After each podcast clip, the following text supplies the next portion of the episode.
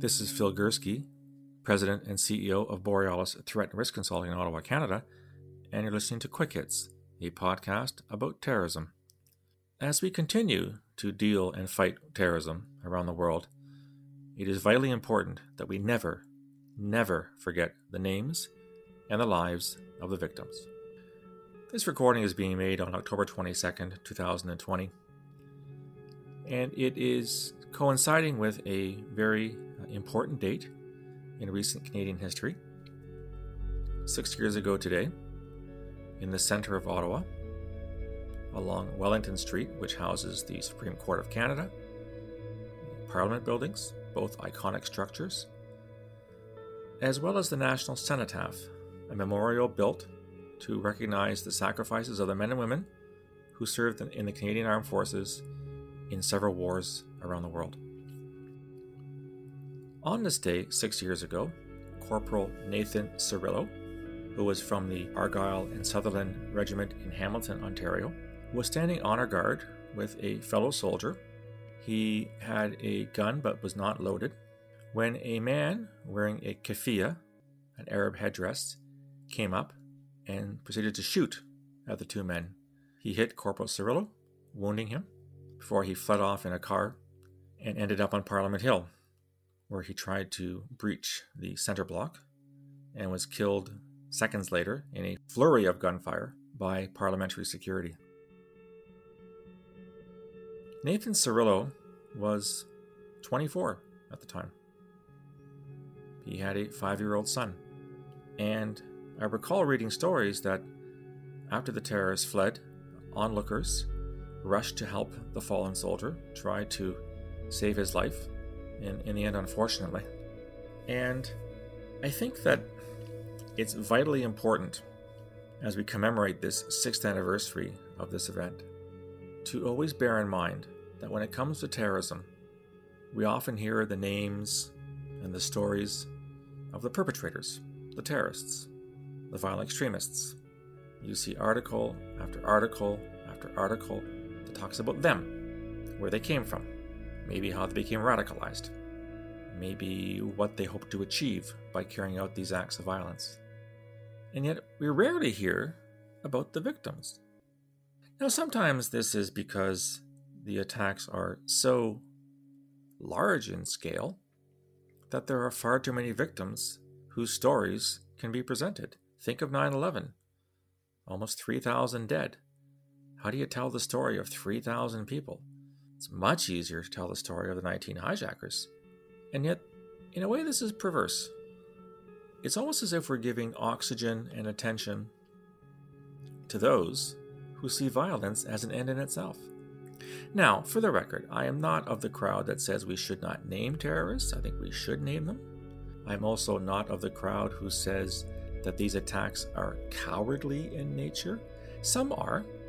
Those that leave IEDs by the side of the road and then piss off and are nowhere near the scene of carnage, they, yeah, they are cowards.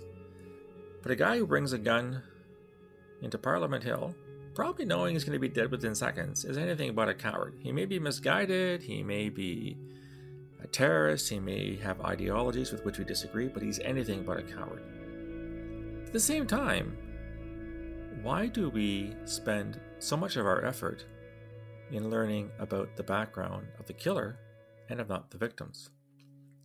Yes, it is important to learn as much as we can about those who go down this pathway of violent extremism if we are ever to figure out a way to identify it early enough to prevent it. I see the benefit in that, and I certainly would not advocate dropping that line of investigation. But it seems to me that we should be focusing first and foremost on the people who, through no fault of their own, Nathan Cirillo did not choose to die. He did not represent something that made him or should have made him a victim. He was simply doing his turn as an honor guard at the National Cenotaph, standing at attention to honor and respect the men and women who died fighting for the Canadian Armed Forces in a variety of battles. And we can disagree about whether war is a good thing or a bad thing. I think it's a bad thing, but sometimes it's something we have to do. Think of the cause of World War II, the advent of fascism in Germany, in Italy, It's not as if we could ignore that. We've seen what happens when you ignore these things too often. Nathan Cirillo was just doing his part, as I think we all should on Remembrance Day, at least once a year, to recognize the sacrifices made. At the end of the day, Nathan Cirillo may have been just one more victim in this so called terrorism campaign that we have been subject to for the better part of four decades. Didn't start on 9 11, certainly predates that. And we all know that anniversaries are meaningful wedding anniversaries, birthdays, etc. This anniversary is important.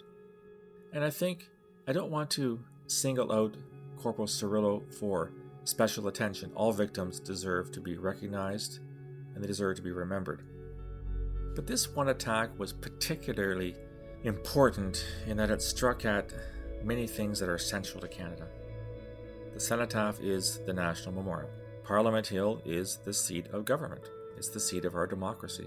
And we may certainly disagree with what goes on in the House of Parliament on any given day, sometimes the childish nature of the debates. The current Liberal government is coming under a lot of criticism for all kinds of things. It just survived a confidence vote in, in Parliament.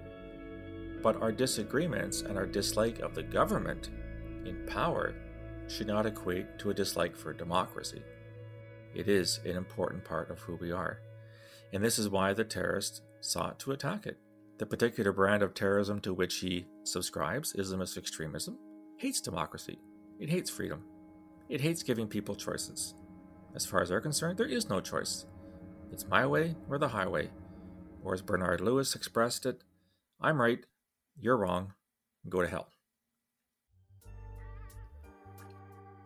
As this day continues, I know myself I'll continue to think about Corporal Cirillo, about his five year old orphan son, about the sacrifice he made for his country, and how it's vitally important that he not be forgotten, and that none of the victims be forgotten. We in Canada have been rather fortunate in not having suffered terrorism on the scale of countries like Afghanistan and Somalia and Iraq and Syria and Pakistan and Nigeria. But the fact that it is a rare occurrence, which is a good thing, should not preclude taking a few minutes to remember those who were its victims, the victims of terrorist attacks. Corporal Cirillo, rest in peace. You will not be forgotten. That's it for this Quick Hits podcast. I'm curious what your feedback would be. You can reach me on email borealisrisk at gmail.com or on Twitter at borealissaves. You'll also find my profile on LinkedIn and on Facebook. If you want to receive more content from Borealis, simply go to my website, borealisthreatandrisk.com, hit the subscribe button, provide me your email address. You'll get a free daily digest, all the material first thing in the morning. I'd love to hear what you think of the podcast, any other material. I'll talk to you again soon. Until then, stay safe.